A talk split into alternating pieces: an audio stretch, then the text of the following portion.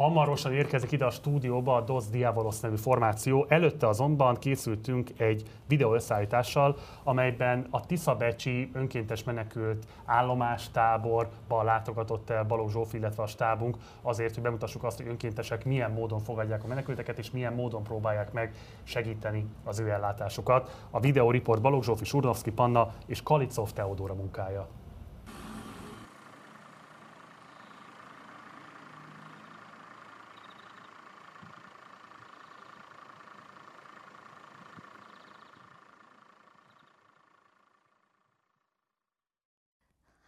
Orgován Miklósné vagyok, mindenki Tecának hív. Hát nálunk most holnap lesz két hete, hogy úgymond háborús menekülteket teljesen ingyen bérmentve befogadtunk a mi kis kempingünkbe. Azóta állandó lakosaink itt vannak, ellátást kapnak, melegebédet kapnak, amiben tudjuk mindenbe segítjük, segítjük őket most, ez, ezt úgy kell elképzelni, békeidőben nekem három fiúnokám van nagy, a kicsike még az nem, négy fiúnokám van, de a három nagyobb bacska, ezt ők nem tehetnék, ezt nem is szokták. De most a gyerekeknek, ezek a, ezeknek a menekült gyerekeknek Mercedes lányommal itt rajzoltak, színeztek, megengedtük, olyan jól érezték magukat, hogy oké, okay, jó, el voltak itt maguknak a térkövet beszínezték, megrajzoltak mindent, ami létezik. Itt szoktuk ebédeltetni. A székek azért vannak itt, mert tegnap nagyon aranyos kis csapat jött, pszichológusok kérdezték, hogy lejöhetnek-e, és mondtam persze természetesen, egy kis lelket ápoltak, megkérdezték, jöhet-e velük a barátjuk, egy büvész barátjuk, hát nagyon nagy örömmel fogadták a gyerekek. Itt volt közel egy, egy órás kis műsor nekik. Szerintem életükben ilyet még életben, élőben most láttak. Nagyon élvezték. A ruhákat nyilván azért vannak ott, hogy mindenki úgy jött el, ami rajta volt ruha csak, hogy tudjanak átöltözni, zuhanyozni, meg na. Útra kelni, ha esetleg valaki munkát talál, akkor legyen mibe átöltözni. Tudjanak életet kezdeni újat. Csütörtök este a tiszteletes úr, a Tiszabecsi tiszteletes úr hivatott fel Fekete Zsoltival, hogy van-e valamire szükségünk, mert ő hallotta. A háború hogy kitörésének Így napján? van, azon a nap. Hallotta, hogy mi nagyon sok embert befogadtunk, gyerekeket, mindent, van-e valamire szükségünk. És mondtam, hogy hát ha tud, mondta, hogy mibe tudna segíteni, és mondtam, hát szeretettel elfogadjuk, és akkor a tiszteletes úr Zsoltival egy pár percen belül már hozott kenyeret, vajat, konzervet, mindent, amit lehetett, megment a vacsoráztatás, a reggeliztetés, és akkor utána férjemmel elmentünk, megvettük az ebédhez valót, főztünk. Nekik, úgy tudom, két napig úgymond a saját pénzünkből, már így mondom, és utána híre ment ennek, és akkor olyan szépen a, tényleg az egész Magyarország külföldről, mind, olyan szépen mögénk állt a, az egész ország, hogy így tudjuk ezt most tovább csinálni, amit csinálunk, mert És akkor az első pár napban hányan érkeztek, aztán, aztán hányra duzzadt ez a létszám?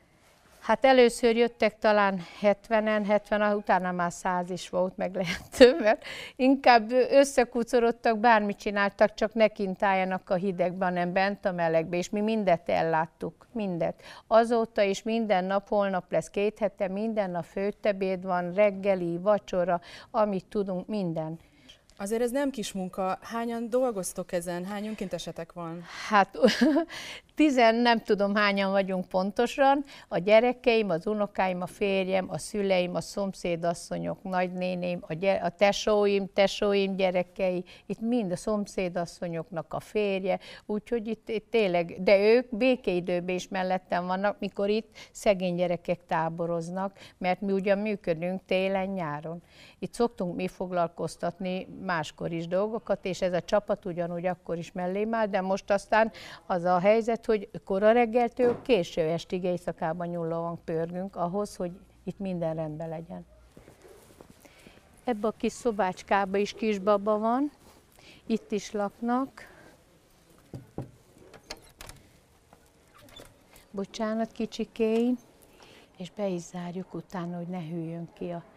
Itt már egy villany hősugárzó, vagy minek nevezem, leégett Ma már szereztünk másikat, hogy a kisbaba ne fázzon meg, itt alszik ő is. Ő is a lányom, ő is a lányom, Teca, Teca és Mercedes, ők is nekem a segítőim, a Teca a gyerekeivel együtt, Merci a férjével együtt, ez a kislány Jennifer a, a tesómnak a gyereke, ő is segítő. Most azért ölelik ezt a kislányt, mert ő az ötgyermekes anyukának az egyik gyereke, most úgy néz ki, kaptak szállást valahol, munkalehetőség van, és most csomagolnak. Jön értük állítólag egy kocsi, és elkezdik itt Magyarországon a kis életüket. Itt aludtak ők. Most összecsomagoltak, és szépen várják a kocsikát. Ő a kicsike, ugye? Az ötből ő a legkisebb. Látom, szépen lehúztad az ágyneműt is, készült, tök jó van majd jön értük a kocsi. Természetesen útravalónak, ahogy elkezdjék ott a kis életet, amit kaptunk, adományokat abból a krumplitól megkezdve a hagymát, a lisztet, zsírt, szóval ami egy főzéshez, meg hogy legyen eledel a gyerekeknek, mindenből pakolunk, ami befér a kocsiba, mindenből. Sokan azt mondták nekem, mert mondtam, hogy hát ha már vége lesz, vége lesz, és azt mondták, hogy tetsz, amíg nem tudod a dátumot, hogy mikor, és az emberek adakozó kedve is elmúlhat, akkor mit fogsz ennyi emberrel csinálni, mert ezek akkor is itt maradnak, mikor az emberek nem fognak segíteni. És ez a legrosszabb, hogy nem tudunk dátumot, hogy mikor lesz vége. Kirakni az utcára meg nem lehet őket.